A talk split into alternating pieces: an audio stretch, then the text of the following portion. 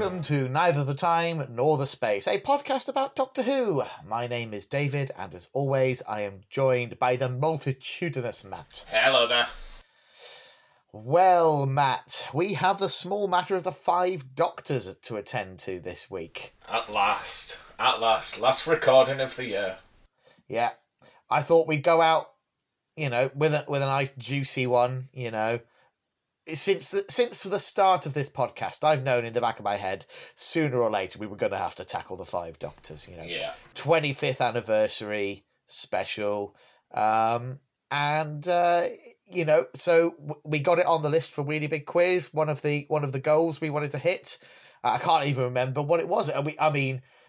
I think it was a fairly conservative goal now that I, Yeah, we, we Uh, blasted it. it. out the water long ago. Yeah, well, genuinely, um, the the the amounts we've raised so far for Really Big Quiz this year has been astonishing, well above what I expected. It's been absolutely mental, David. Yeah. Um, so I, I feel like I, am a stuck record at the moment, but once again, thank you so much to everyone who's donated, you know, whether it's um, just a small one off donation or whether you're one of those people that have, you know, chipped in repeatedly or, you know, what, what whatever. We, we appreciate every single one. Um, and um, you've helped to get us to this point to talking about um, a really special episode of Doctor Who. So I'm sure Matt will be extremely kind and uh, uh, positive about it. Well, it, it's a good thing you've come to- caught me in such a good mood, David. Uh, why is that, Matt? Uh, I'll hold this up, see if you can hear this on the microphone. Oh, are you treating yourself to a lovely pint tonight? Yeah, yeah. Nice, crisp, cold pint. Uh, what and what what what what are you having? Uh, I don't know, I think it's like a German lager. It's, it's called like Heinz Baked Beans. Oh, sounds delightful. I don't think I've had that one. Is that? Uh, I might have seen it in Aldi. Uh, it's know. got like a, a fruity tang to it, Right. almost tomatoey in flavour. Yeah. And how would you describe the mouthfeel? Um, bulbous. yeah, bul- bulbous. Mm. Sounds like an acquired taste, Matt. It's a pint of beans, David. Yeah. Oh, I am so happy, Matt. I'm so happy that you've. Uh, I've, the, the tables have finally turned. Yeah, just just remind me what forfeits you're doing this year. Um, I'm. I have to talk to you every week. no, that's. uh, um, I don't know. I've just weaseled out of it this year, haven't I? Yeah.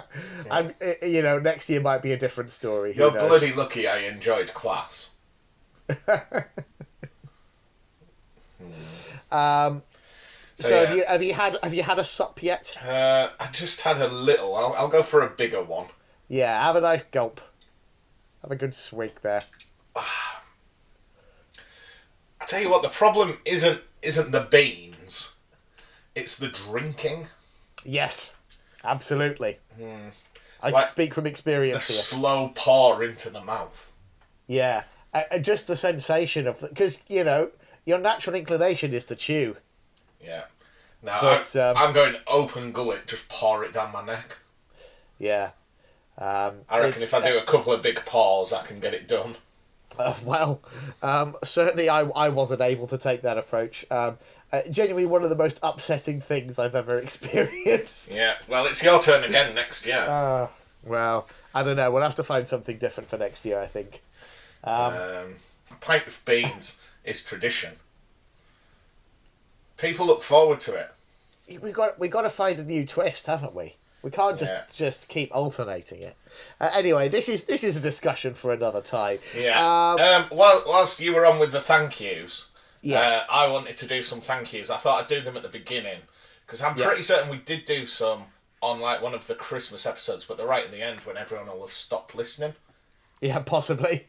Okay. So I've got some big thank yous for the year, David. And Go actually, I, I know I said I'm cancelling uh, listener tweets, but I've got some listener highlights of the year we can go through as well in a moment. Ah, Lovely. That'll be nice. So, first of all, I want to thank our podcast friends, David. Oh, of which there are many these days. Yeah, I said to you today, I think if you go back to last year's finale of the year and we made New Year's resolutions, I think I said I wanted us to collaborate more. Yeah. Oh boy, have we done that. Well, indeed. Yeah. Okay, so I want to thank the Companion Piece podcast, mm-hmm. My Adventures in Space and Time, All of Time and Space, Who Can Convince You, The Cloister Bell, and of course, our friends Married to Who.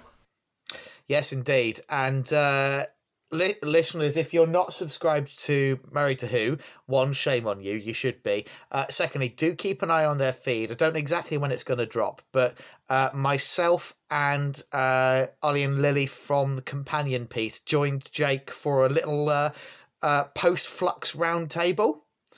Um, and it was a really, really lovely discussion. It was really nice to have the opportunity to speak to some other people that actually like Doctor Who. And of, of course, if you subscribe to the uh, podcast, unsubscribe. Just stop listening because we hate them. Tell me, Matt, do you censor the name of the podcast when you when you edit these? Oh yeah, no one will ever know, David, who our podcast enemy is. That's reassuring. Yeah. And last week, when you were giving your controversial views, I beeped out whatever it is you were talking about. So it could have been anything, David. it could have been. I'd love to know what people think uh, I was going on about there. Well, Um, as well as podcast friends, David, we've made some Yes. new friends this year. So I would like to say Merry Christmas to Rod Henderson, to Ariel, to James Swifty Swift, and the curator BT Flibbity Giggard. I'm sure there's many more, but when I w- ran through our Twitter feed, those were the first four. I mean, yeah, there there there are others as well we could mention who've who've you know contributed via Twitter and, and, and elsewhere. Um, I wanted to thank some of our old friends as well, David. oh yes, James Courtney and Kimberly, they've been with us since the beginning. they have. Yeah. Yeah, and obviously there's a few others I could mention. But then Yep. we move into the elite, David. We can't mm-hmm. we can't not thank the Marty McLean Hall of Fame. Indeed. Now, I want to thank Marie, Jessica. I forgot that you were the third inductee, David, so I suppose I've got to thank you as well. and I need to thank Sonia, who we have already inducted, but people probably haven't heard that yet because it's in one of the Christmas episodes. Yeah, we've recorded a few things out of order to give ourselves a little bit of a break over Christmas. So my my sense of time, frankly, uh, honestly, I, I, it's probably easier to understand uh, the the uh, chronology of Flux. I, I, was, I was about to say, David, would you say you're in a state of flux? I, I feel like I very much am at this point, because yes, this is our this is our last recording. This is the twelfth of December recording this, and then we're basically shutting up shop for the year. But there should be no interruption to your podcast feed. In fact, there might be another little little Christmas present tucked away in there, in amongst the usual stuff. So, um, yeah, we've we've been uh, you know hard at work recording extras whenever we can and as a result i cannot remember what's come out what hasn't what i've said on podcast what i will say uh, in the future but also for me in the past um, yeah it's it's completely baffling David, I've been point. doing three podcasts a week, including editing. I'm so Yeah. tired. but I've saved I've saved the best till last, David. One big final thank you to someone very special, someone very dear to me, who, of course, without I wouldn't be able to do this podcast. Mm-hmm. So Yeah. it goes without saying, David, that I've saved the final thank you to my old and dear friend, yeah Marty McLean. Marty, Marty, Marty. Marty, Marty, Marty, Marty. M A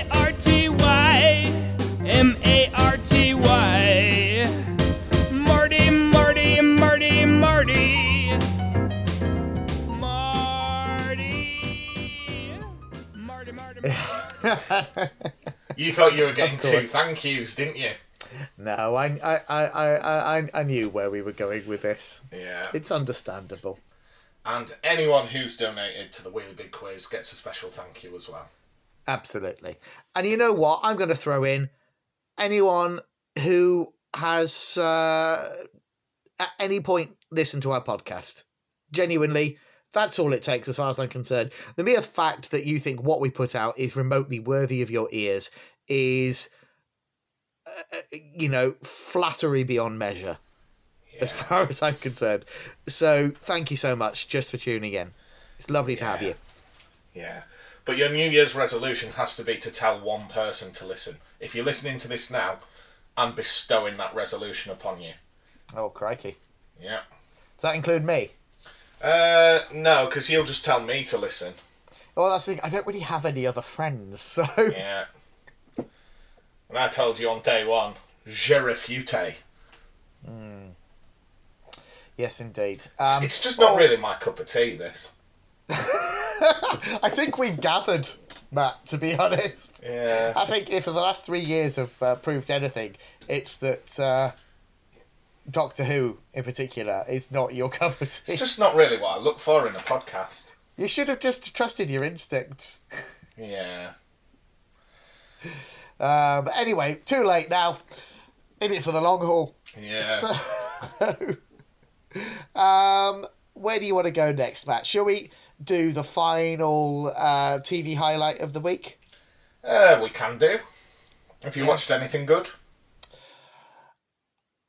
Earlier today, on a whim, just I don't know. If you, have you ever had this problem, Matt? I don't know. It depends um, how much you care about Looney Tunes, uh, I suppose. You can't get them to stream anywhere in the UK, like proper classic Looney Tunes cartoons. Have you ever had this issue? Uh, Has it ever occurred to you to look?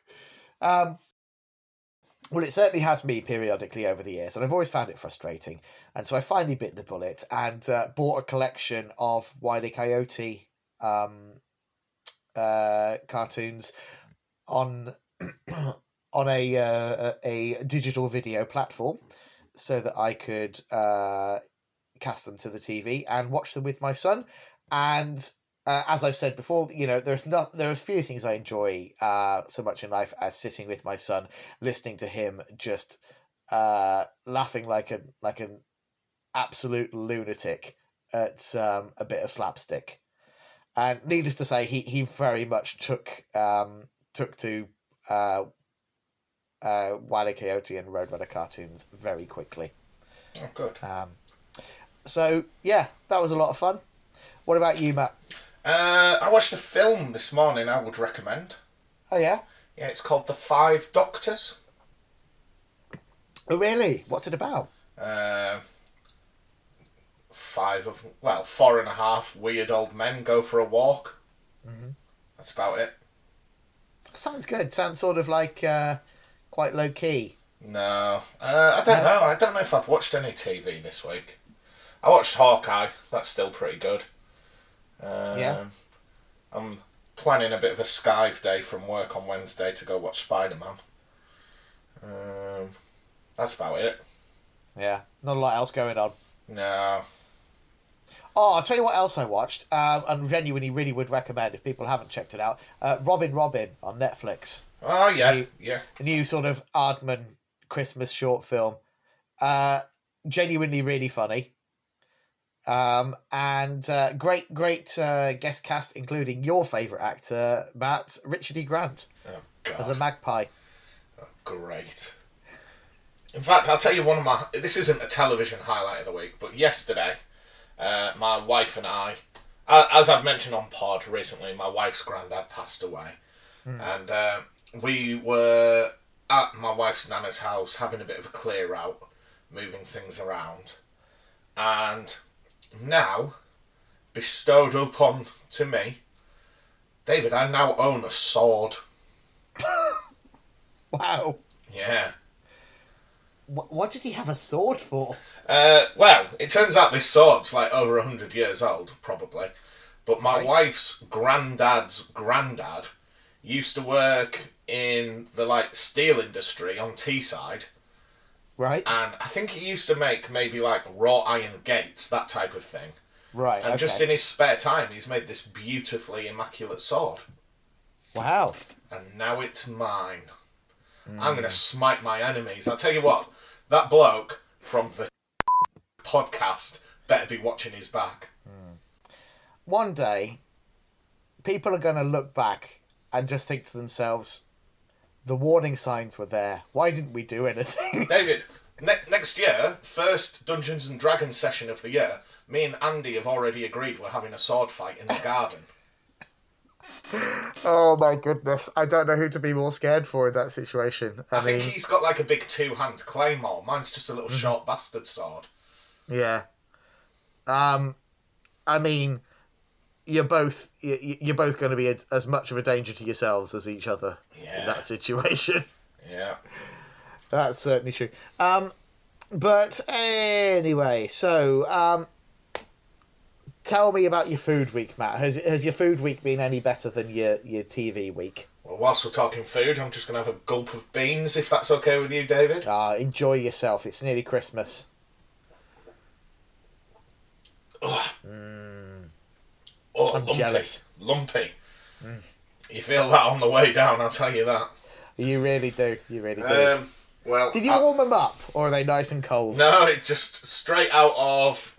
I got one of those, you know, the fridge packs with the screw tops. I know the sort. Because yeah. I, I was certain that would be a pint's worth of beans. I thought a tin of beans wouldn't be a full pint. yes, I think it was it was one point five. Uh, you know, not quite one point five or something. Uh, when I when I did them, I, I had to crack into a second tin.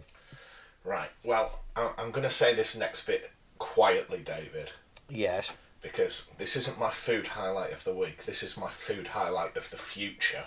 Whoa. Okay. Because for Christmas, I've bought my wife, I've booked us both a table at Tommy Banks's Michelin starred restaurant. Ooh. Mm. Now, there's a bit of a story there because I thought, my wife said, book something. I don't want a gift, I want us to do something nice together. Sorry, just a bit of bean reflux there. Um, Lovely. so, the other night when I'd been out in York, I was like, oh yeah, that, that's that restaurant, I'll book that. And Yeah. I went on the website, and there's an eight course taster menu, £50 a head. And I thought, that is outstanding pricing. I'll get Yeah. that booked. Yeah. And great. wa- once I'd paid for it and put my credit card in and everything, I got the email saying that my £50 reservation fee had been paid. and do you want to guess how much dinner for two is costing me? Oh, I dread to think. I dread to think. Um, well, if it's fifty pounds for a reservation, presumably, I'm gonna say you could probably stick an extra hundred on top. I wish. I got a bit foolhardy, David, because I mm-hmm. thought £50 is so cheap.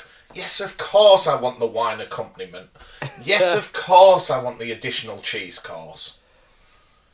My word. So Yeah. for, for two of us, £400? Ooh. Oh. Wow. Well, you're on the young once, aren't you? Yeah. I mean, I'm sure it will be. It will be a. I, I mean, at that price, I. I don't think you'll have any other option but to enjoy it. So. Yeah. Yeah. yeah. Uh, so yeah. Good should- luck. That should be quite good. Uh, Yeah. I just heard my wife coming back in from a run. That's why I was a bit quiet. She might have been Ah, outside the fine. door. Um, what have I eaten this week that's been nice? I, I tell you what, I've fallen back in love with a Kinder Bueno. All right. I had yeah. one of them this week. Uh, normally, first thing on the morning, I have like a cuppa when I get to work, a nice black coffee for my breakfast. But someone had left like chocolates in the staff room like the day Yeah. before, so I helped myself to a Bueno. Ah, they're good. I like them. They Uh, are good. They are good. I mean, they're no Nopper's Nut Bar. No, well, But maybe that might that might crop up in a listener highlight of the year. um, Um, I can't Yeah. remember what else I've eaten this week. It might just be that. wow, going out on a high. Yeah, oh, I had some nice sausage and mash yesterday. Mm. That was good.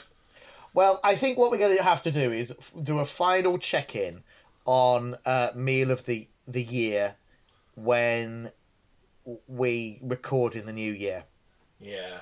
So it'll be a couple of weeks into the new year when, when our listeners are, are finding out what what our final meal of the basically just to determine whether or not our Christmas dinners trump anything else we've had. Yeah. Well, why don't we do meal of the year now, and then we'll do meal of the year two, Christmas dinner revenge in the new year.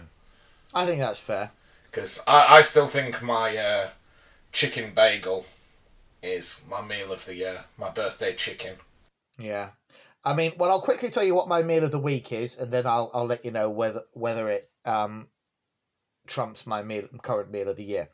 Um, so there's a there's a bit as always. I think it's important to if you want want to really establish how much you enjoyed something, you've got to add a bit of context. So the context for this is yesterday we dropped uh, little Abzorbaloff off at um, a uh, a Christmas party that his nursery was throwing um, at Little Village Hall. All the kids there. Originally, parents were going to be allowed. They had to sort of scale back plans on that recently in light of current events. Um, but you know, these are kids that he already hangs out with three days a week anyway, so it doesn't seem like an enormous risk to have a little knees up with them. Um, and it meant that we had an opportunity to sneak into town for a couple of hours and do some last minute Christmas shopping. Um, so we did that. It was getting towards lunchtime, and I turned to my partner and said, "Should we just nip into Thomas the Baker's?" Oh, here we go. Here we go. Here's the good stuff. Go on. I mean, you can probably guess, Matt. It Cheese better be cheese and onion sandwich. Yes. cheese yes. and onion sandwich. And honestly, snarfing that in the car on the way back to pick up little Abzorbaloff, uh, with a, with a piping hot coffee, um, as well. Just and knowing that you know I had a bag full of um, uh, extra little bits and bobs for his stocking this year. Because oh, that's the other thing. I am I am on Santa duties this year Oh, which I didn't I didn't get to do last year. Um, my mum beat me to it, and I was secretly furious because I was like, "You had your go, mum. This is my one chance to get to be Santa." Um, but anyway, so um, I, I and I've I've put way too much thought and time into deciding what what I'm going to put in Little Abzorbaloff's stocking this year. Um, and so I'd got the I'd sort of ticked the last few things off my list for that. Um, I was feeling just so jolly, so Christmassy, and eating one of the the best widely available sandwiches in Yorkshire. Yeah. And uh, you know what, Matt? As good as it was to see my father and have a curry with him earlier this year for the you know first time in, in, in months and months. Um, sod it, meal of the year. Yes. Well, I, I was just thinking as you were saying that that like Thomas the Baker's cheese and onion sandwich. It's certainly got the people's vote this year, hasn't it? I feel so like it has. Thomas the Bakers in general, I think, has been responsible for more meal of the weeks than uh, Yeah. than any any other uh, purveyor. Well, maybe next year when our sponsorship with Noppers Nut Bars runs out, we can seek Thomas the Baker's for a sponsorship. Oh, I'd be I'd be more than happy to. Um, you know, they can pay me in cheese straws as far as I'm concerned. Oh, yeah. Right. Should we do listener highlights of the year? yes, why not, Matt? Why not? Uh, have you got any favourite moments from the pod this year, David? Other than me watching all of class in one sitting, then drinking a pint of beans whilst you do absolutely nothing. Mm, that's been quite nice. Yeah. Um, I don't know. Okay, I've got. Hmm, what?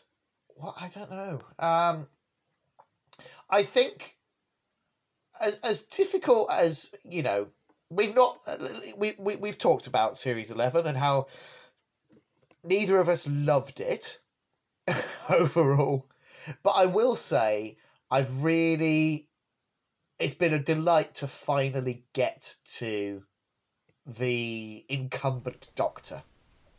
Mm. That's felt like an achievement. Uh, so so doing uh, covering woman to who fell to earth on, on the podcast is probably a highlight for me. Yeah. Just think, by this time next year, we'll be like done. Yeah.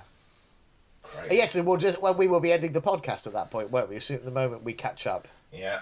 I'm Yeah, just going to come to your house and put a big funnel of baked beans through the letterbox. um, No, we do we do have plans for what we do when we catch up. I think it, it'll be about sort of middle of next year. We we finally yeah, maybe. catch up. Yeah. Who knows? Uh, but yeah, that's been pretty special. What about you, Matt? Any any highlights? Um, probably Wheelie Big Quiz. I loved it last year, but it's gone from strength to strength this year. Yeah. Uh, Would I Lie to Who was pretty good fun. Yes, it Till was. It was for a it while. Into the ground. um, yeah, I'm looking forward to just total reset in the new year. No more meal of the week. Yeah. No more television highlight of the week. Um, yeah, yeah, it'd be interesting. Yes, it will indeed. Looking forward to it. Um, all right. What what about our listeners? What what have they enjoyed this year? Right. Well, Kimberly, say hello, David. Hello, Kimberly. said she enjoyed the shock that I actually quite enjoyed class.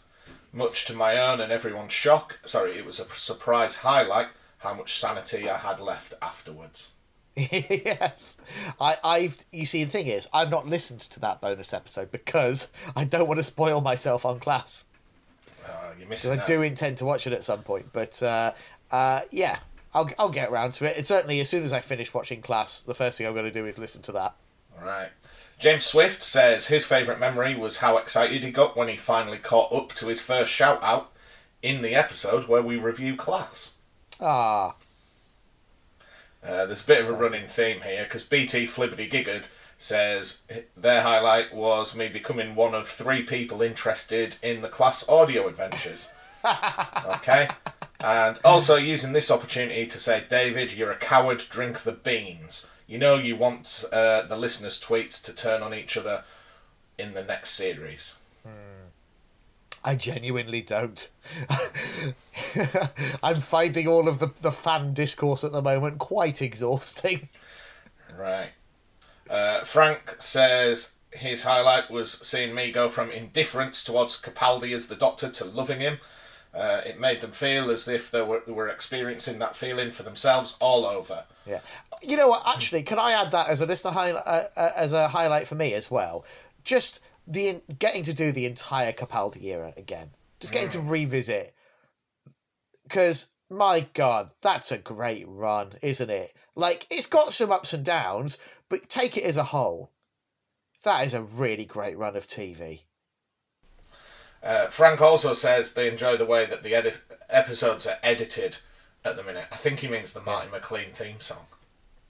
Yeah, I mean, just the fact that you put any effort into it, I think is what he's referring to there. You know, if I'm on a one on the scale, that's still infinitely more than the zero you put in. Oh, absolutely. Uh, James Co- Courtney says Nopper's nuts were a delightful discovery. Mm-hmm. And Cloister Bell Pod says the highlight of the year is the time that I went off the rails and stole a breakfast.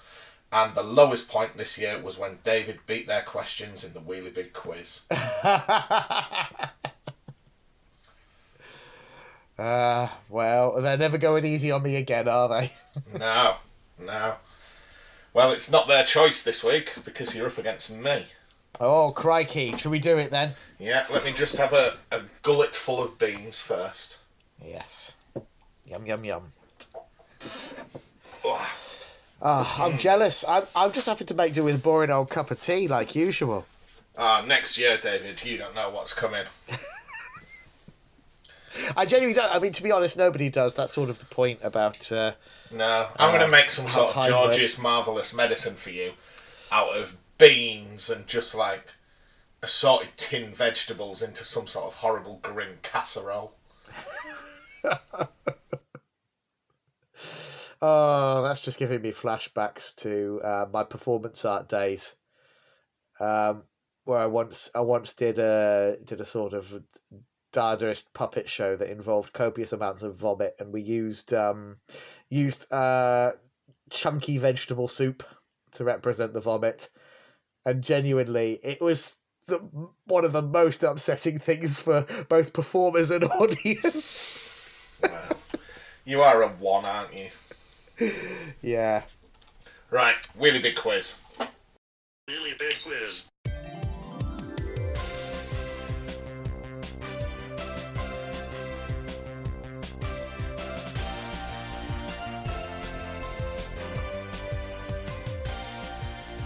Okay, so David, would you like some numbers? I would. Right. This week, David, I'm pretty certain last week I was like, come on, guys, we can nearly make £500. Come on, just a little donation. Uh, this week, we smashed £600, David. Really? Yeah, we got another giant donation. Excellent. So who who's uh, who's dug deep this week? Uh, it, it's our old friend Jake from the Married to Who podcast. Ah, what a good egg he is. I'm not sure of the translation from American, but he gave us 100 bucks. Wow. American bucks. American bucks. Uh, so yeah.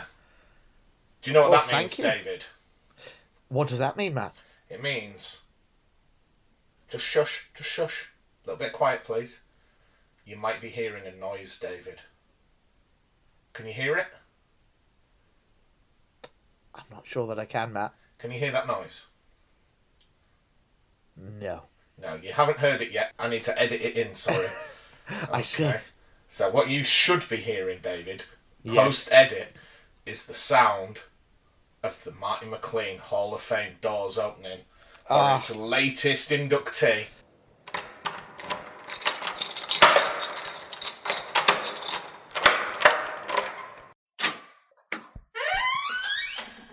Now, do we just induct Jake or do we induct the whole Married to Who podcast?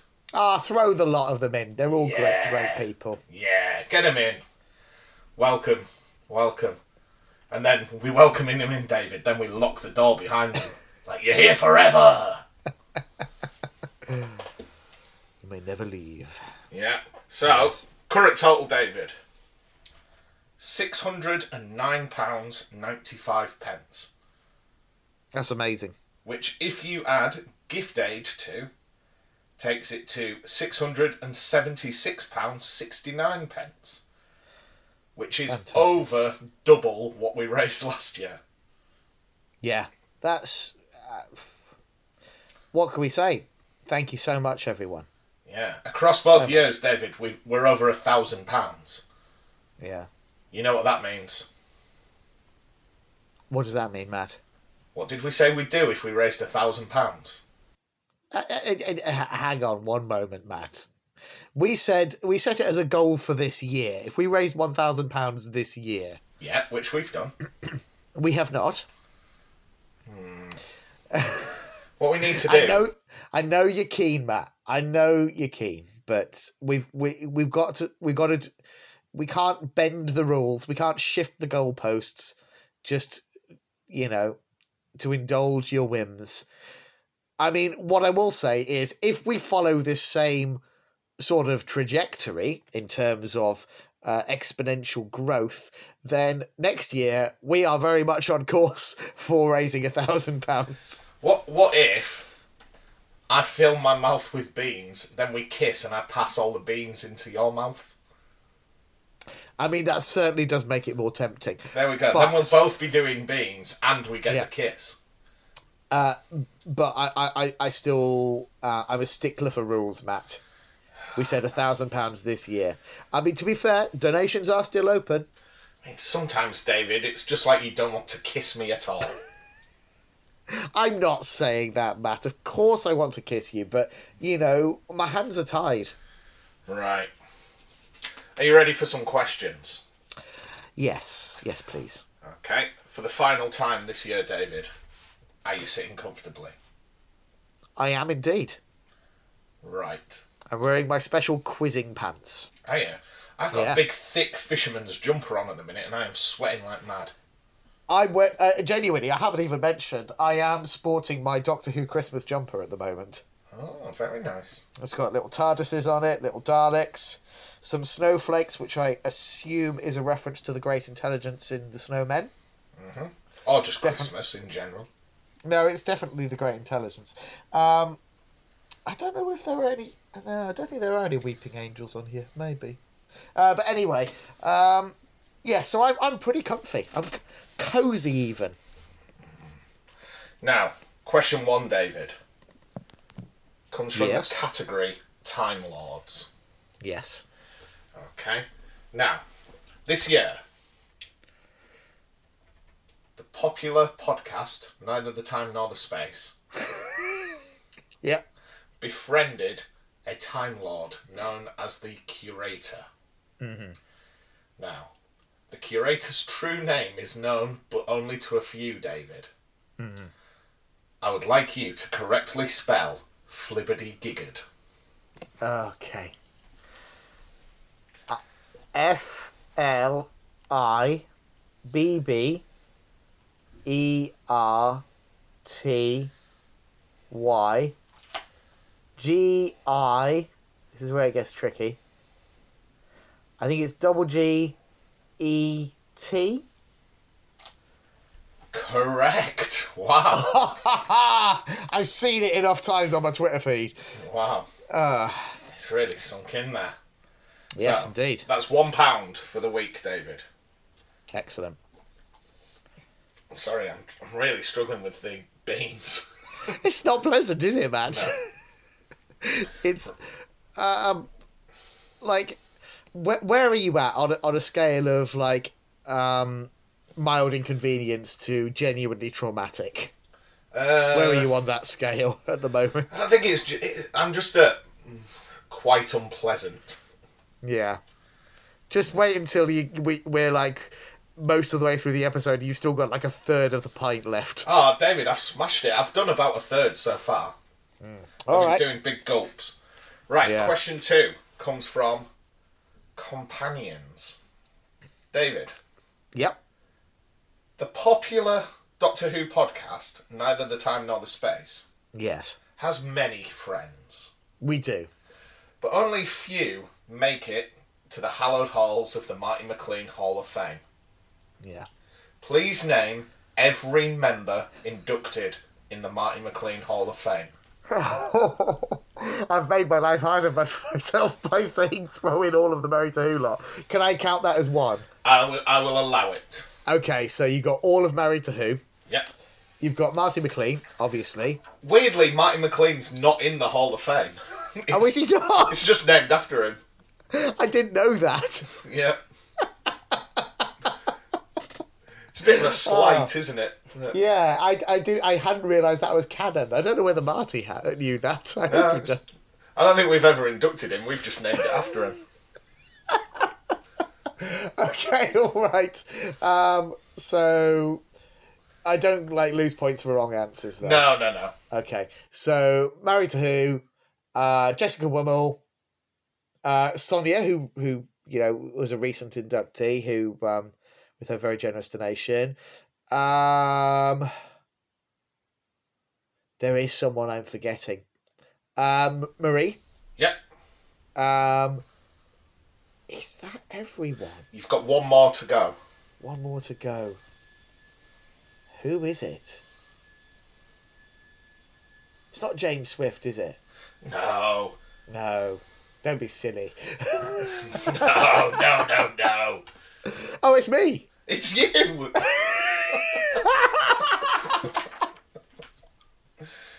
yeah. Uh, our podcast is getting dangerously self-indulgent these days. yeah. Yeah, we made a, a Hall of Fame just to put you in it. All right. What's next? All right, question three comes from episodes and stories. Right. Now, David, popular Doctor Who podcast, Neither the Time Nor the Space, has been running all year. We've had a great year on We have. reflection. But including bonus episodes, how many episodes have we released this year? Oh my word. Not Um, including the one we're currently recording. So up until time of recording, then basically. Yeah.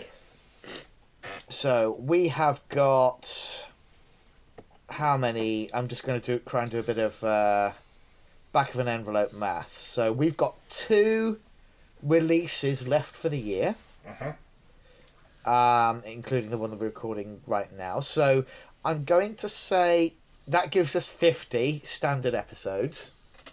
And then the question is, how many bonus episodes have we released this year? Certainly the one you did for class. Have we released any other, like, in between episode bonus episodes this year? I don't know that we have. So I'm going to say 51. David, you are correct. There, Yes! there was one bonus episode Ah, I've miscalculated. at the start of the year, but we recorded it and released it as our Saturday episode. Well, there you go. It was just a silly one where we, I think it was where we did our Secret Santa. Ah, that one, yeah, yeah. Okay. Right, David, are you ready for question four? I am. Okay. Popular Doctor Who podcast, Neither the Time Nor the Space, every year likes to raise a little bit of money through their notoriously excellent Wheelie Big Quiz. We do, yes. Now, my birthday marks the beginning of the Wheelie Big Quiz, David. Can you please tell me the date of my birth? Now, it's very close to my partner's date of birth, and I can't remember if it's slightly before or slightly after. I want to say it's the day after. So I'm going to say the 15th of October. Uh, can I have the year as well, please? Oh, um, right, okay. Now, you're. You're, I think, one year, maybe two years older than me. Is it 84? It's 85. 1985. 85, so you're only one year older than me then. Yeah. Uh, I might give you that though, because you got the date Yeah. right. No, it's all right. No, I, I, I, I, didn't. I, my, I was gonna say eighty four, and then I, I, I uh, sorry, eighty five, and then I, I, you know, I got in my own head, Matt. You know, double guessed myself. The next question, David, comes from cast, crew, and beyond. Yeah, And I'm going to warn you, we're going beyond. yeah. I had a feeling we might. Earlier this year, David, Mm-hmm. we reached the top 100. Sorry, I'm going to rephrase that question. Yeah, yeah, Popular Doctor Who podcast, Neither the Time Nor the Space, yeah. reached the top 100 for the iTunes podcast chart in Singapore. What number did we reach on that chart? I can't remember now. Um, so I'm just gonna have to. uh, Do I get do I get a multiple choice on this, or I just got to pick a number? you can have 100? multiple choice if you'd like. Yeah, right. Did we come first, second, third, fourth, fifth, sixth? All right. Okay. Seven. Okay. Right. Okay. right, I'm I'll gonna give, say. you, I'll give you the real options. Okay. Did we come 70th, Mm-hmm. 75th, 80th, or 85th? I'm gonna say 85th. It is. We came 85th. Yeah, The only time we've ever charted on iTunes. yeah, riding high off that ever since. Yeah. Are you ready for the last one, David? I am, yes. Okay. Last really big question of uh yeah. Well, I mean technically not because uh, we've got another episode coming next week, and there'll there'll be there'll be some really big quiz action next week as well. But that's an even more special one than this, if you can imagine such a thing, listeners. Right. Um, but certainly in terms of recording, this is the last one. This is it. Here we go for another Sad year. to see it go, Matt. David, Hello. popular Doctor Who podcast, Neither the Time Nor the Space, Yeah. recently came 33rd in a list of Doctor Who podcasts to look out for. Which Doctor Who podcast is commonly accepted to be the worst?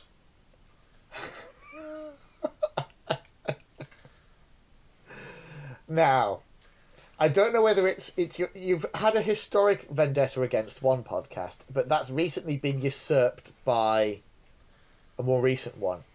So I'm going to go with recency bias and say that um, the correct answer, according to you, would be the podcast. David, that is absolutely correct. Radio Free Skaro, I apologise. Okay, it was just a jape. I was just swinging at one of the big boys. But if the podcast is listening, why don't you go f yourself? All right, you've got beef with us, boy. I've never even listened to them. I've absolutely no idea where this is coming from, really, Matt. It's absolute their their show. Um, but if you listen to our Christmas episodes, I'll explain. I explain fully why I've got a vendetta against another podcast. So I'm gonna I'm gonna see them in the dust next year. Yes. Well then. Well, thank you, Matt, and and that that wraps it Yeah. for um for the old uh, really big quiz this year. Yeah. Goes out, not with a bang. But with you know quite a lot of vitriol. Yeah. I think maybe a slurp of beans will calm me down. Yeah, give it a go. Uh, uh, that one was mainly juice. oh, that was a wet one. All right then, Matt. Um, what do our listeners have to say about the Five Doctors? Uh, I don't care, David. Come on, one one last time. One last time for old time's sake. Yeah. Right, hold on. I can't even remember if I put anything out for this. It's Christmas, I can't be bothered. I'm sure you did. I'm sure you did. Um, oh, here we go. Right. Five Doctors. Shall we start with recent inductees to the Marty McLean Hall of Fame, David, the Married to Who podcast? I think we probably should. Okay. They say this is exactly what they want from an anniversary special. Just bang in many as many cameos as you can. Who cares if it doesn't make sense? Pay attention, RTD. Mm-hmm. Next up, James Swifty Swift Yeah. says cards on the table. I haven't seen it for about 15 years at this point. It was my first classic episode, and I remember I didn't really get it. I might give it a rewatch to see if I understand it with more context. And then he later sent us a message saying, Just watched it. I think it's my favourite classic episode. Each returning Doctor brings their unique characteristics, and I really enjoyed actually getting the references now that I've seen more classic Who. Yeah, it's it's, a, it's an interesting one. I think uh, it ends up being a lot of people's first exposure to classic Who, and I totally get it because it's like you're getting a lot of bang for your buck in terms of multiple classic Doctors, but I honestly think it's a terrible introduction to classic Doctor Who. Um, so I'm not surprised. I mean, if, if you'd seen this first, it would have put you off classic Doctor Who, wouldn't it? And uh, we all know you love it now. If you've seen it after 160 episodes of recording a podcast, it still put you off Classic Who. um, next up, BT Flibbity Giggard, say hello, David, Greetings, curator. who says, Love it, it makes zero sense, it's a mess, but it brings in so many exciting cameos and has so many iconic moments that I really don't care. The Brigadier punching the Master made me laugh out loud the first time I saw it. Yeah, we'll address that moment, I'm sure. Okay, next up, Who Can Convince You Pod, say hello, David. Hello. They say this is Sunday afternoon Who. Terry Dicks writing a story for everyone that keeps you interested all the way through. You think that some parts would feel shoehorned, but not for me. All the parts come together for what is a nice ending of the story.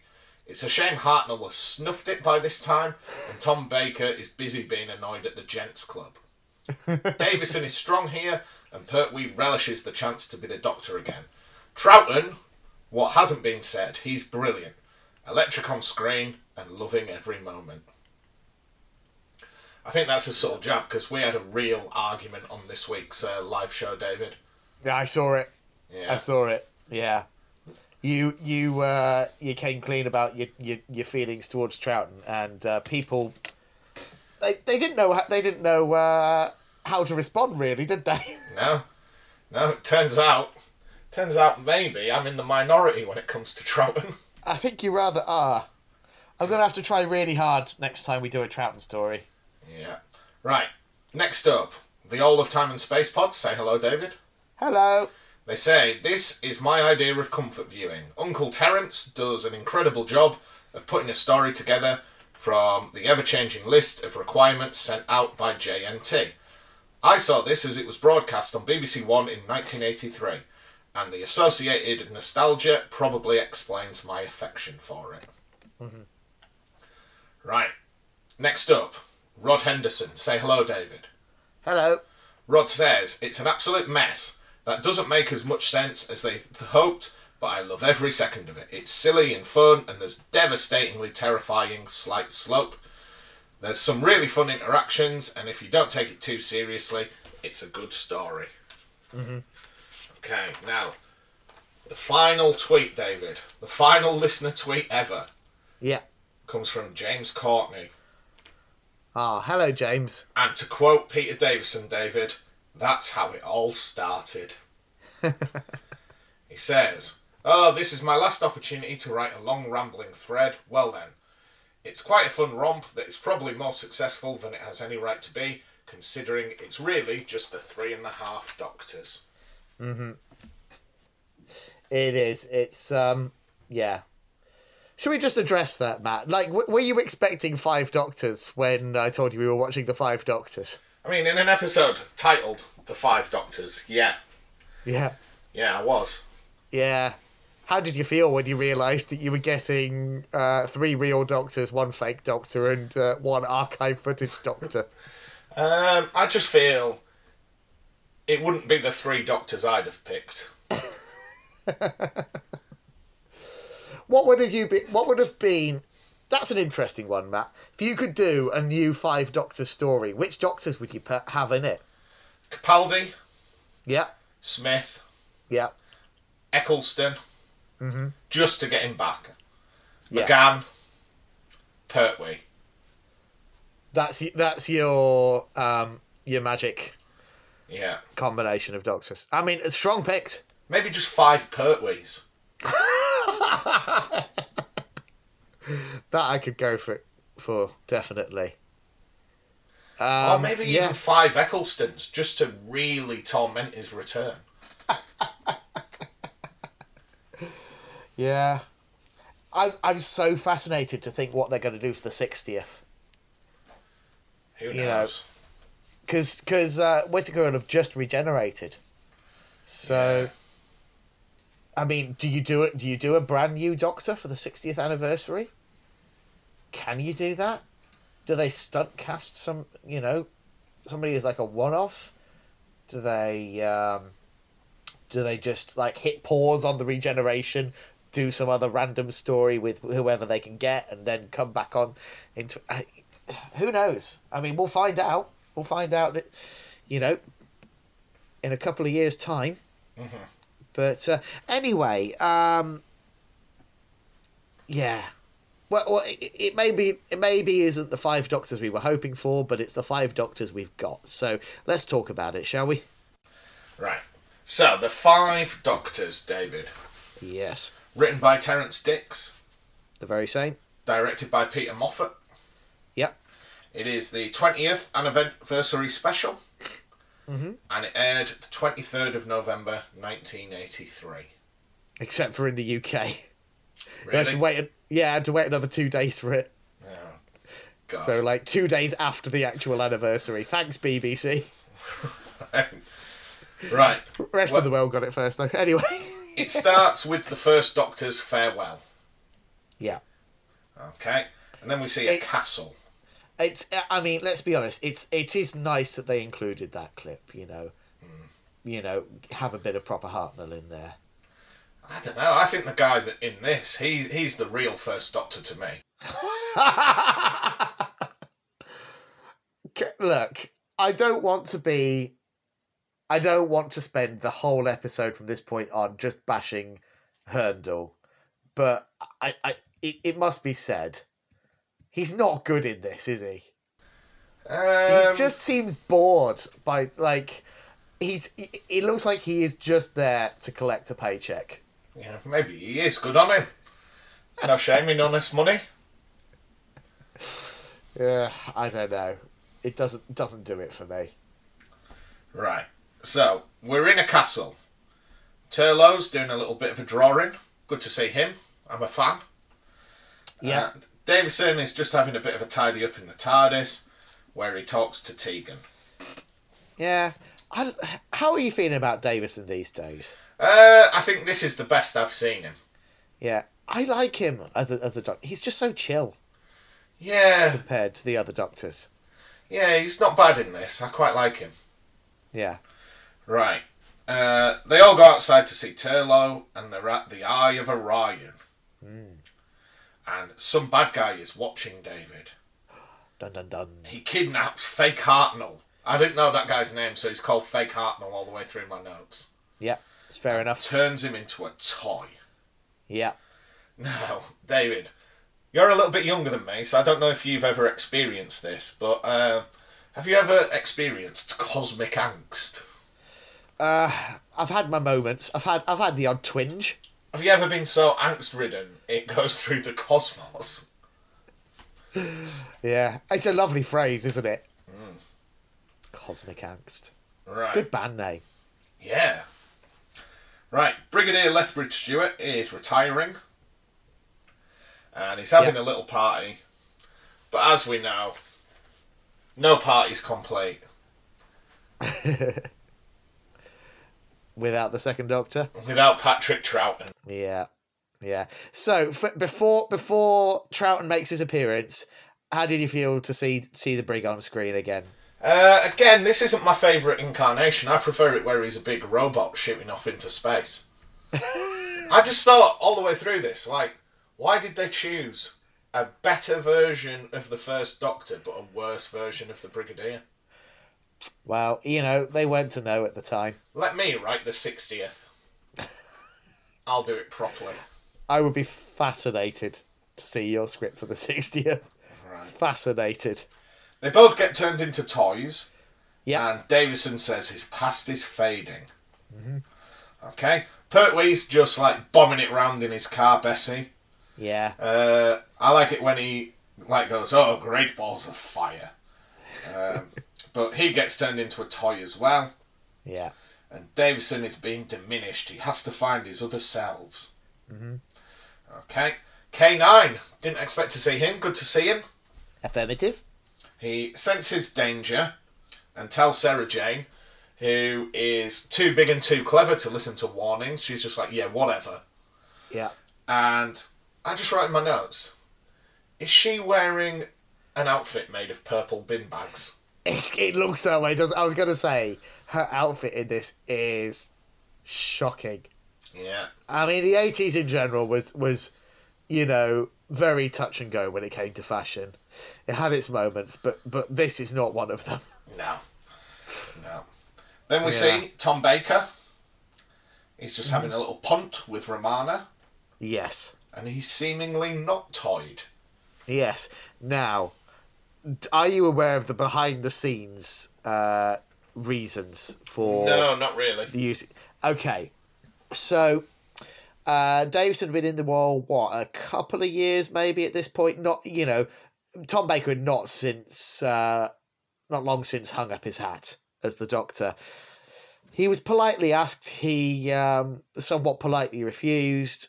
Uh, they had a little panic. They didn't know what to do about it, and then they remembered that they had on the shelf um, scenes that were shot for a story called Shada, which was never completed because of a uh, a BBC strike. Right, okay. so they had all of these like unused scenes of him and Romana, um, and they were like, "Oh, I guess we just dust some of those off and just try and squeeze a couple of clips in. And that's exactly what they do here. So, did they do that without him knowing? Um, I, they, I, I expect so. I don't think they would have had to have asked his permission to use it. You know, it would have been BBC property. Wow. I'm sure he would have gotten paid, you know, a, you know, some kind of royalty fee for, you know, there are there are laws around you can't use an actor's appearance without, uh, or or have them a- appear on screen and saying lines without you know certain basic rates Yeah. of pay, but they probably won't have paid him much above that because they because they didn't ask him to do any new work for it. Um, but yeah, I mean the the whole this whole story is basically one big problem solving exercise from Terrance Dicks to be like, okay, who have we got available? Who haven't we got? How can I fit a story around that? Because Um, I have seen some of the promotional like Yeah. photos where it's the Madame Tussauds Tom Baker. Yes, yeah. Just a joke, isn't it? It is, but you know, it's it's kind of fun, uh, and it ultimately it just makes Tom Baker seem like a bit of a curmudgeon, and I think he he has said in interviews uh, subsequently he kind of regrets his decision. Uh, like, but to be fair, also he'd been playing the Doctor such a long time. He was desperate to move on, not feel too typecast, do other things. Um, so it's understandable that he just might have just not been quite at a point where he was ready to to step back into it. Um, interestingly, it was almost a similar story for uh, the fiftieth anniversary. You know, Steven Moffat has gone on record as saying that there was a point where the only person he had on contract for that episode was Clara. Oh, really? Yeah. Um, so he actually there was a he said that there was an early draft uh, which had the working title of the No Doctors. Oh, wow. because he just didn't know if he was going to get anyone to, to any doctors to work with. Um, so yeah, these these anniversary specials can be a real headache because you've got so much to tip your hat towards. So many people that you could potentially could have in, but it's like one: are they available at the time that when you we actually need to shoot this? How do you how do you write a story with in this case four lead characters? all with roughly the same skill set. Um, yeah, it's a challenge. Um, and I think the fact that it's remotely entertaining is a small miracle. Yeah. Right. So, um, Davison faints. At this point, Yes. Sarah Jane gets turned into a toy. Uh, Tegan and Turlough come to help Davison, but he fades away because he has also been toyed. Yeah. Uh, we find out the TARDIS is nowhere in no time. Oh, that doesn't sound great. No. But then we have a meeting of the Inner Council.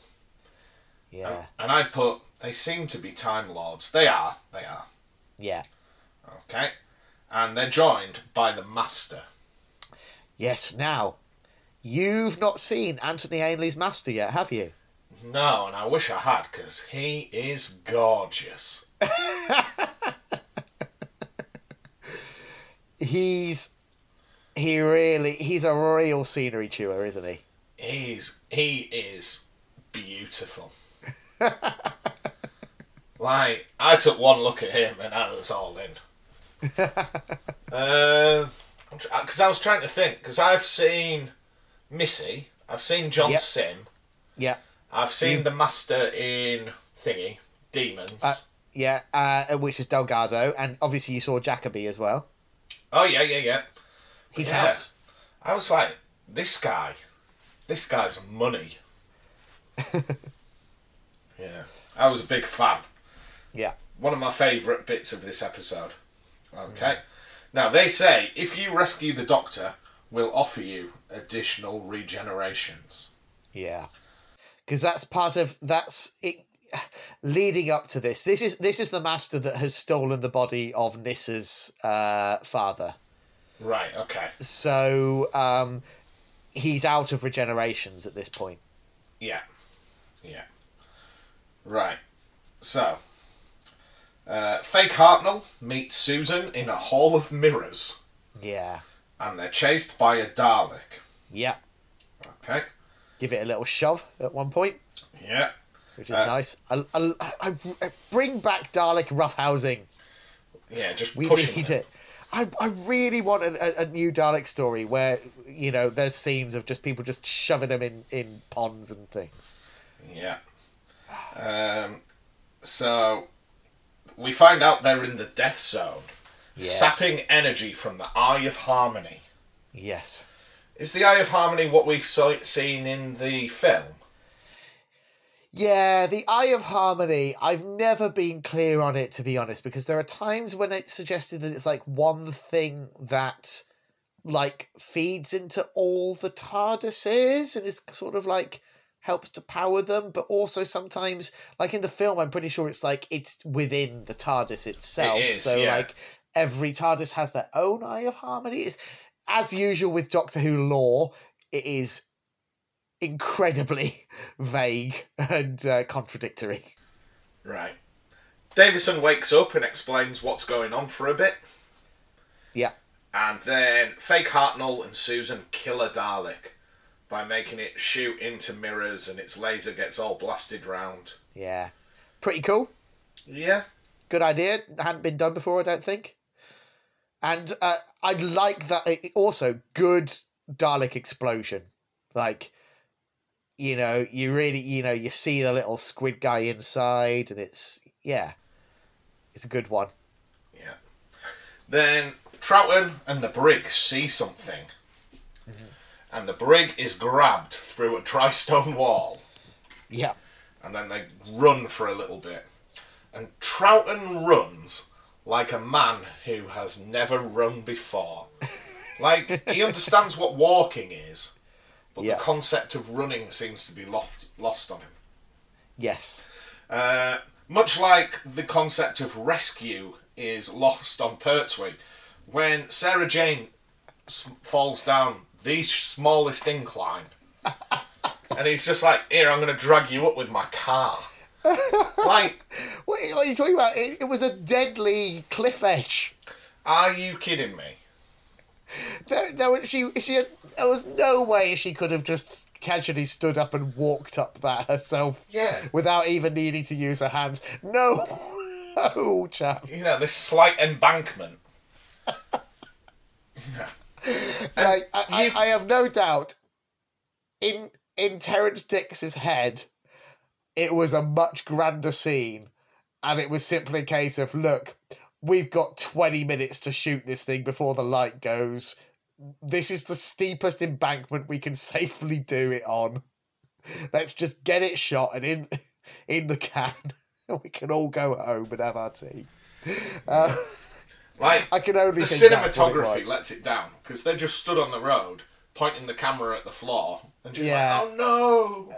I think they they would they were all trying their best. Um, like the the whole, I, I do think it's it's so noticeable with this that like all of the location stuff, it really is just a dank quarry in late October. Yeah. you know, there's bare trees and like mist. Like I, I, I, I can only imagine all their costumes were like sodden by the end of the shoot. I tell you what, I don't know if he's wearing it at the minute, but later on, Pertwee's like cape coat thing. Oh, I, I love that. it's glorious, comfortable and stylish. Yeah. So yeah, he drags her up this short embankment with his car, Yeah, and Davison needs to signal the others, but he faints again. Thankfully, Fake Hartnell and Susan have seen the TARDIS and meet Tegan and Turlough. yeah, Okay. Davison wakes up, and Fake Hartnell tells Tegan to go make the tea. Yes, yeah. So all of those people like moaning about the characterization in uh, Twice Upon a Time and how it was so disrespectful to the first Doctor, they do exactly the same gag here, basically. And Tegan's such a feminist that she immediately just goes and makes the tea. She's She rolls her eyes first. she's like, I'm going to stand up for him by doing exactly what he wants. Right.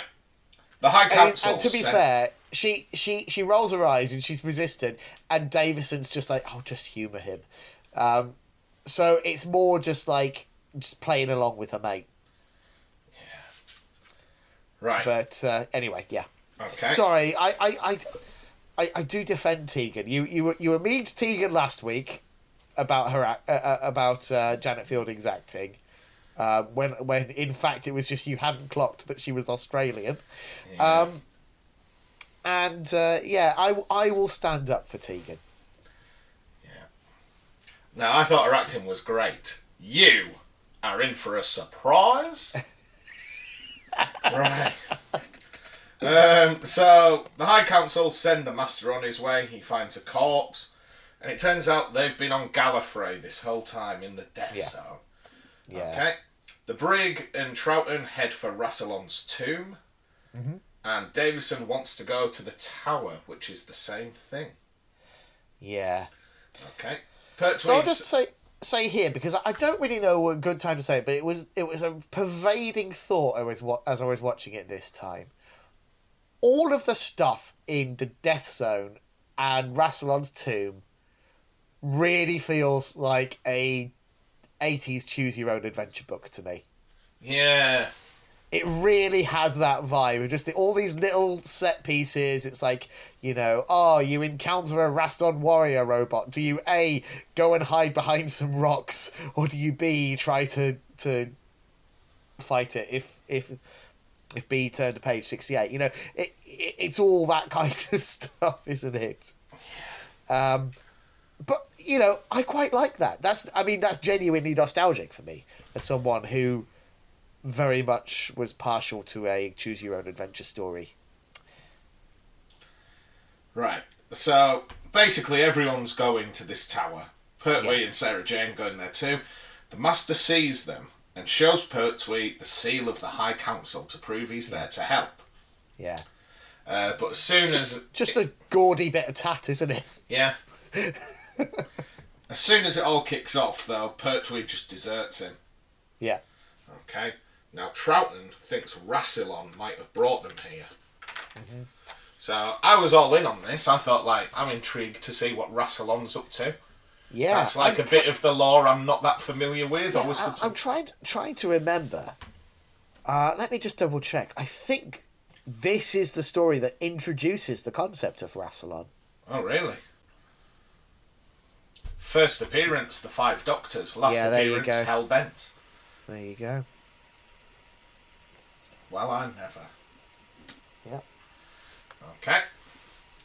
So, Davison wants to turn off the force field in the tower. Uh, and he tells Fake Hartnell to pilot the TARDIS so they can get in, get whatever it is, and get out quickly. Yeah. But the TARDIS scanner's picked up more doctors. But David, where is Tom Baker? okay. Yeah. Troughton and Brig enter the tower as Davison meets the Master. The Cybermen are all watching and plan to steal the TARDIS, and eventually they shoot the Master. Davison uses the Master's transmat to go to the High Council, whilst Tegan runs off with Susan. So just as everything's about to kick off and they're going to shoot the Doctor, he beams himself away. Yeah. Okay, the Master attempts to join force with the Cybermen, and Fake Hartnell says, Oh, well, I'll go to the tower now, since Davison's gone. Okay, now, this is where things get real spicy, David. Mm-hmm. Because Davison tells the High Council the time scoop's been used by a Time Lord traitor. Ooh. Ooh. Tell you what, that is so spicy, I'm going to have some beans to cool me down. I'm down to pretty much, I think, one mouthful of beans left. Is it uncouth if I use a spoon? Do what you got to do, I guess, Matt. I- well, oh, in fact, no, no, because you don't drink with a spoon, Matt. I don't know, you do some hot chocolates if you've got a bit of cream at the bottom. Nah, I'm putting my foot down. You got to down it properly. All right. What if it's like a cup of tea where your biscuit's broken off and you have to put your fingers in the cup to get it out? Can I finger beans into my mouth? No, you just got to let gravity do its thing. We could it takes time. Then... Yep. Right. Um, where are we up to? So, uh, the recall device that the doctor used turns out had a homing beacon inside it, Dun dun dun. and the Castellan is arrested. The end. okay. Yeah. Turlough and Susan notice the Cybermen approaching, and Troughton and the brig are in a cave. Yeah. Now, are you not warming to Troughton with with this stuff? The way he plays off the Brigadier is great in this story. No. I, I'm with bloody Pertwee bullying him, where he calls him like the little short, dumpy one and stuff like that. Yeah, uh, All right, all right, all right. yeah. Like, if it was a night in the pub, mm-hmm. and it was me, you, Pertwee, and Troughton, like, me and Pertwee, we'd be, like, on the pool table. You and Troughton be sat in the corner, supping your ale. Or we'd be having a lovely conversation, I'm sure. No, you'd be trying, but he'd bring his little flute out. or the pub would be too cramped, and he'd have his big fur coat on, and there wouldn't be appropriate size, and you'd be like, "Can you just, uh, just move across a bit?" he's selfish. He's thoughtless. He's traveling. Right. All right. Pertwee and Sarah Jane see a Raston. I've never seen one of these before. No, and you'll never see one again. I'm pretty sure they're one and done. Sexy, sexy Raston robot. It's so good, isn't it? You, you know that episode of The Simpsons where Homer's like, "Oh, stupid, sexy Flanders," because he's got his really tight bum cheeks. Mm-hmm. That's all I could think of here, like stupid, sexy Raston. Right, it jumps about for a bit, Yeah. maybe too long. uh, And it does its little pew pew lasers as well. yeah, Tegan calls the I, fake. I really want a, a new Who writer to have a crack at updating the Raston warrior robots. I don't even know what they are. They're like I really love it. Right. Um, yeah, Tegan calls fake Hartnell Doc and he hates it. And it turns out the Castellan had a chest with the black scrolls of Rassilon. And when they open it, they ignite. He denies all knowledge, but they're going to use the mind probe. No, not the mind probe. Okay?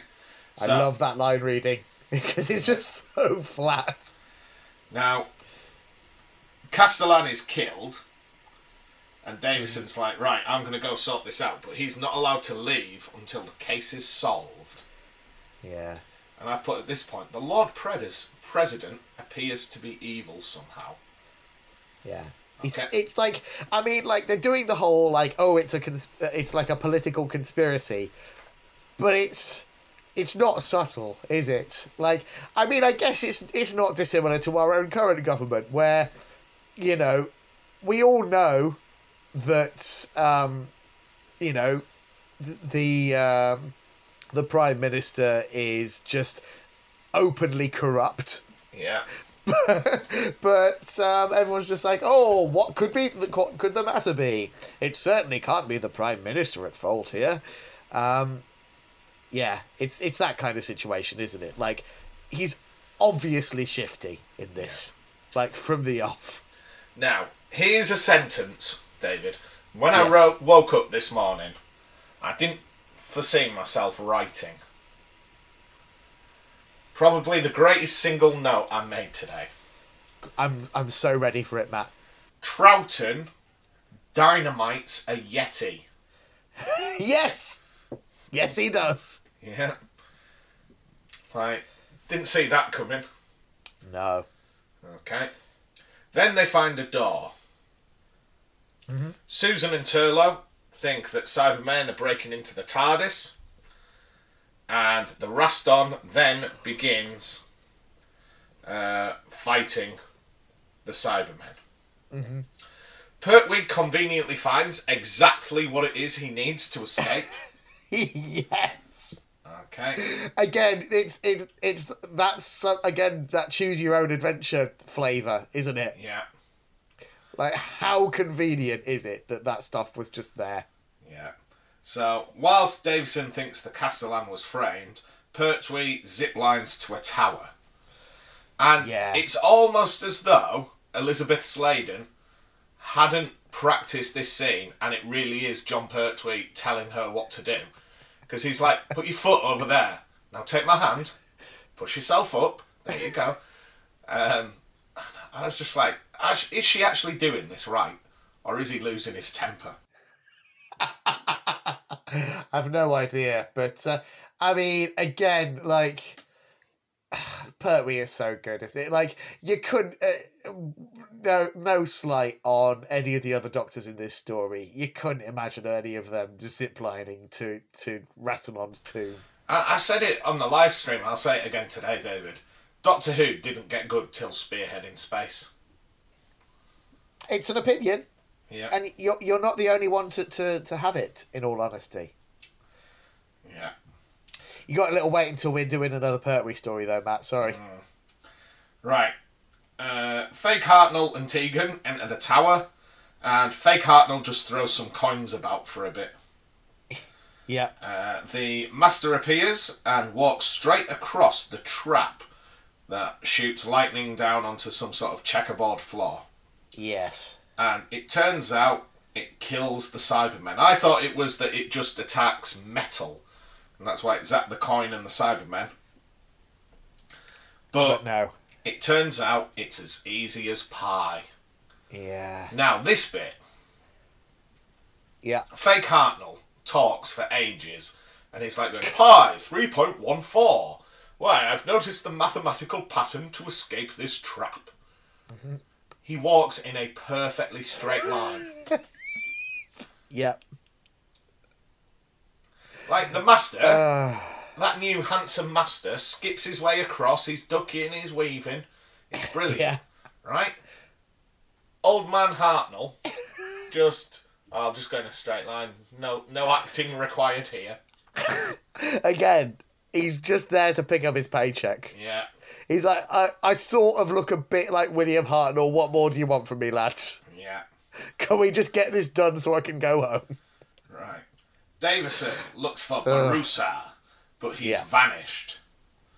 And the mind of Rassilon begins impacting on Sarah Jane and Pertwee because they see Mike and Liz. Ah, nice to have them back as well for a minute. Oh, it's good to see Liz. One of the better companions from Classic Who. Definitely. Right? They try to trick him, but they're phantoms, tricks of the mind.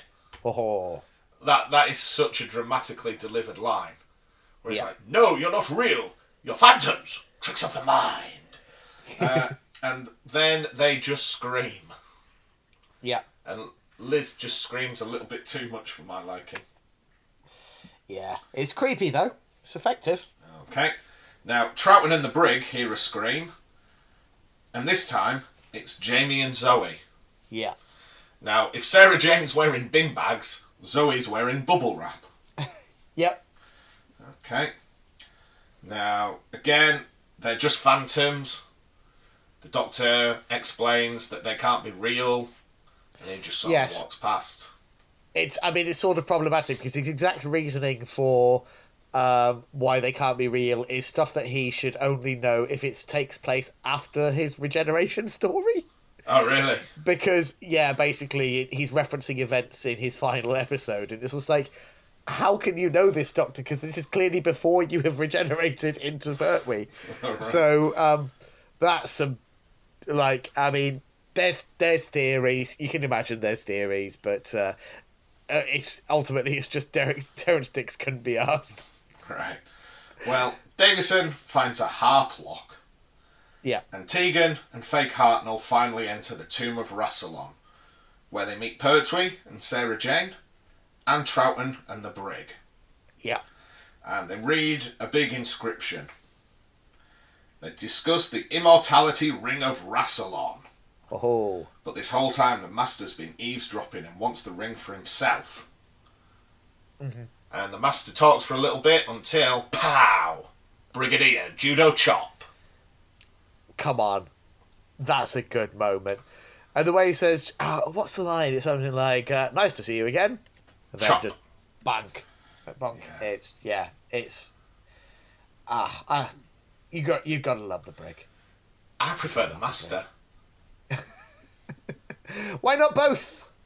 No, if they were fighting, if I was there, I'd probably stick a leg out, trick the brigadier up. Just side with the master. He's such a hunk. He's gorgeous. right. Um. So I, I will be honest. I was not expecting when we started this uh, record that you were going to be quite so besotted with Anthony Ainley. Oh, he's unreal. He's That is absolutely not some, not something I could have predicted. right. is it the goatee? I don't know. Like he just looks a bit like who's the old master? Uh, Roger Delgado. Yeah, he looks like him, but better. Like he's just, Just like he's stunning. he's version. absolutely Yeah. stunning. He's got those baby blue eyes. right. Davison unlocks the harp door and finds the Lord President with all the toys from earlier. yeah. Because Borusa wants That is. Can I say that that puzzle with you know to open the, the the door to your secret hideaway, like come off it. Don't have a harp, and then a painting with someone playing the harp with the exact notes you need to like. Come on, that is David- not a good security system. David, that is literally every puzzle from every Resident Evil game. Yeah. Okay. Right. Yeah. So yeah, he goes in. Borusa basically says, "Look, I'm going to be the president forever. I don't want to retire. I'm going to live Yeah. forever. I'm going to be immortal." Uh, worth noting at this point, President Borusa has been appearing on and off for a few years at this point with Gallifrey set stories, um, and has been portrayed by four different actors at this point. Okay. So we get the sense that he is someone who, is, who has been clinging onto power for some time through multiple regenerations. Right. Okay. Right. Pertwee reverses the polarity of the neutron flow. Hey. so they can summon the TARDIS, and it disappears just as the Cybermen are going to blow it up. So the Cybermen's plan to take the TARDIS was to just blow it up. Genius. Yeah. Right. Borusa demands that the Doctor follows him and can all of a sudden control the Doctor's will. The TARDIS lands in the tomb and Susan and Turlough exit. None of the more modern incarnations of the Doctor are that bothered about seeing Susan. I thought they'd have at least said hello. Right. Uh, Troughton calls Barbosa, or Borusa, whatever his name is. Sorry, can you can you repeat your last note? Because I, I I just completely zoned out for a second. Sorry, Matt. My brain's Right, in gear today. We just get back a wee bit. right. Because I feel like I probably should have reacted with more than a mm, because I wasn't listening to what you were actually saying. Cheers, mate. Cheers. Sorry. Right. The TARDIS lands in the tomb. Yeah. Susan and Turlough exit and go into the tomb. And none of the more modern incarnations of the Doctors are that fussed about seeing Susan. They don't even say hello. Yeah, that is um again, it's I mean, is it just that they didn't think about it? They didn't really it, it what uh, something I will say I think is noticeable with the way they handle the concept of multiple incarnations of the Doctor in this story is that they seem to be almost like set they treat them more as separate entities. Yeah. Do you know what I mean? Like they are just different people. Um, which I think is interesting, but certainly different to how we tend to think about regeneration within New Who, where there is much more of an emphasis on continuity and thinking about, you know, I'm thinking, for example, the way um, the Twelfth Doctor recalls the events of fires of Pompeii in uh, The Girl Who Died and things like that and you really got the sense that this is the same person living multiple lifetimes Yeah. in different incarnations. Whereas here, it's just like they basically treat each other as though they are different people. And yeah, it's like the, other doctor's just like, oh yeah, that's it's your grand. She's not our granddaughter. like, uh, she kind of is, mate. Anyway, yeah. Right. And also, it, it is it that, or is it just that again, Terrance Dicks didn't have time or couldn't be asked to kind of think through the implications of it. It was just like, look, I, I, I, I, I it keeps changing in terms of who I'm even going to be putting in this script. I'm just going to bang this out as quick as I can. Right. Davison and Borusa en- arrive in the tomb, mm-hmm. and all the doctors close their eyes, which allows Davison to break free. Yeah. At this point, Rassilon speaks. Well, hey, He's a big old head. he is. Okay. And whilst they all say Borusa does not deserve the ring, Fake Hartnell says he does. Because part of the inscription says, is it something like, he who wins will lose, and those who lose shall win, or something like that? Yeah. Okay. This is very D and D. This isn't it? Yeah. What did you think of the weird tomb eyes? Um. Well, I mean, we'll we'll get to them in a second, won't we? Yeah, because when he puts on the ring, turns out it was all a big trap. Haha. And Barossa, Borusa, whatever his name is, is now sealed within Rassilon's tomb. Quite literally becomes part of the tomb. Yeah, it's it's it's like that old chestnut, isn't it? Because it's basically punishment for desiring immortality. You know, um, and I it, in some ways it reminds me of that old chestnut. Things people say that you know, the the perfect political system is one where you know the person that becomes your your prime minister, your president, is someone who doesn't actually seek power, because the inherent flaw in any democracy is that in order to get to that level of power you you're you you have to be a power hungry person and that's not the person you actually want to be making decisions for your country. Um so it, it, it almost feels like like that in a way like d- desiring immortality is in itself such a flaw that it deserves this sort of um uh this fitting punishment. Yeah. So, once Borusa's dealt with, Rassilon agrees to return everyone to their own time. But not before they have a little chat. They all say Yep. goodbye, and the time scoop sends them home. yeah Okay. Now, the episode ends with the Gallifreyan guard appearing mm-hmm. and saying that the Doctor can't just leave just yet, he has to report on the events that occurred here. As he's now President elect of Gallifrey. Yes, indeed. Now, this is in, in, again in reference to something a, a story you've not seen yet. Basically, it's not the first time that the Doctor has basically been told he's president of Gallifrey, and uh, he's not keen on that idea. He is later on. Uh, yes, he, he- it. well, is he not president of, of Earth? No, doesn't he usurp the throne in Hell Bent? Oh, you know, he probably does at one point. I can't Yeah, remember. I'm Hell Bent's does. a mess. Yeah, Like a, a fun mess, but a mess. right. So he runs off into the TARDIS. He says, "Oh, I'll see you back on Gallifrey. I'm going to go and take the TARDIS there." Mm-hmm. And when they say, "Doctor, you're running away from your own people in a broken down TARDIS," he says, "Isn't that how it all started?" Yes, indeed. Yeah. There we go. nice. Nice little ending.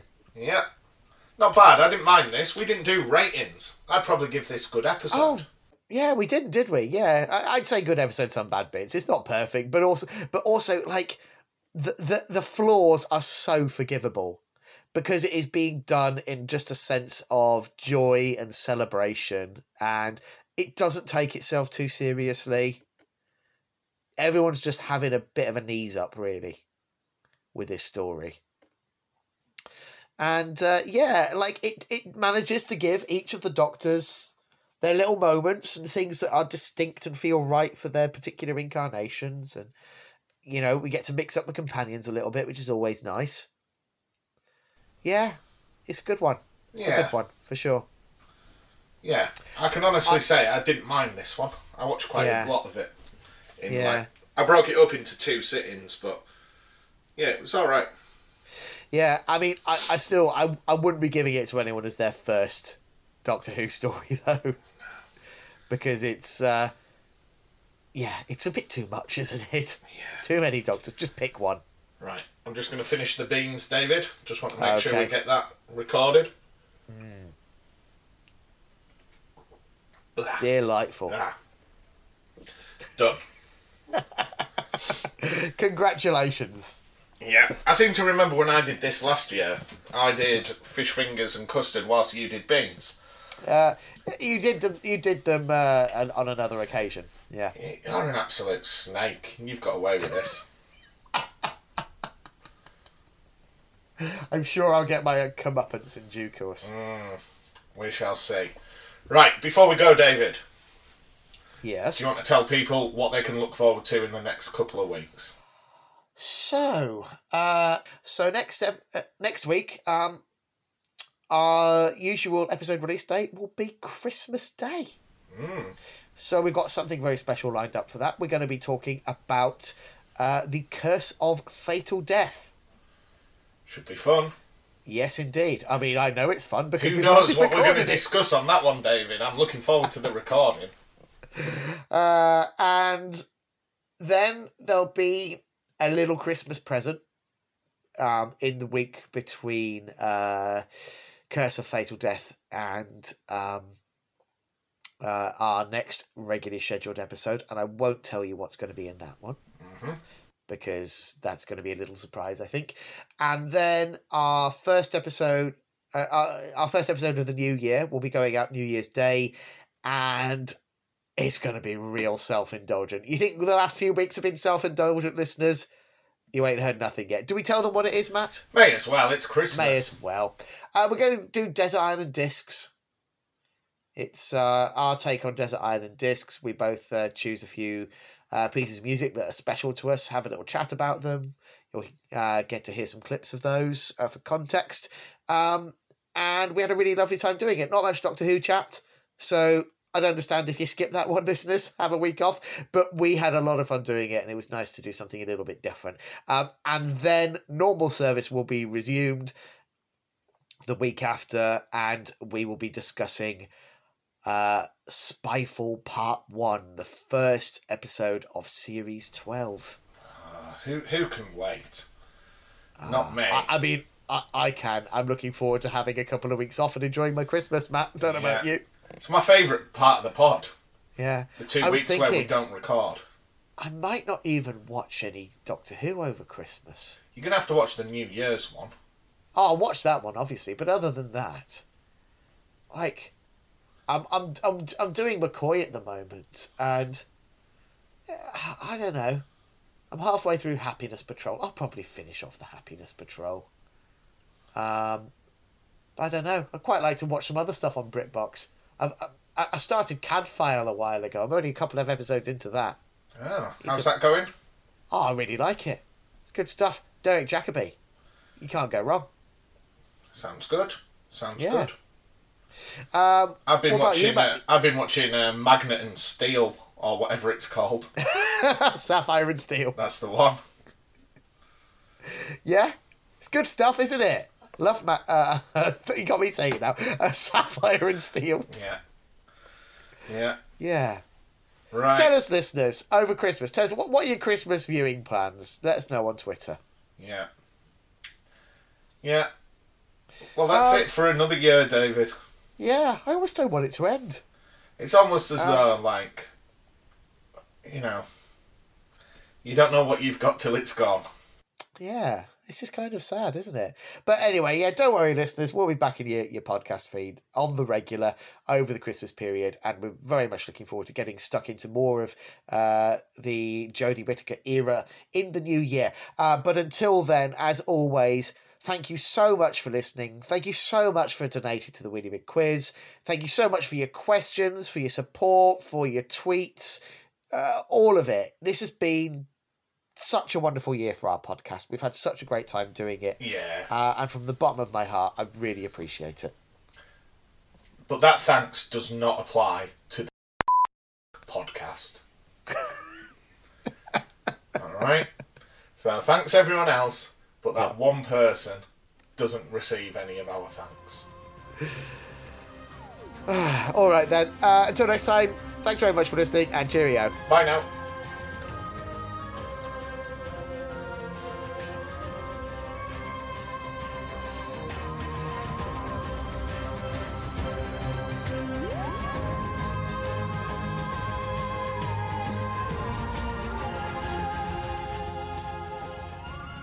You for listening to Neither the Time Nor the Space. If you wish to contact us, our email address is time no space pod at gmail.com and on Twitter we are at time no space pod. And thank you to Alexander Urban for his smashing arrangement of the Doctor Who theme.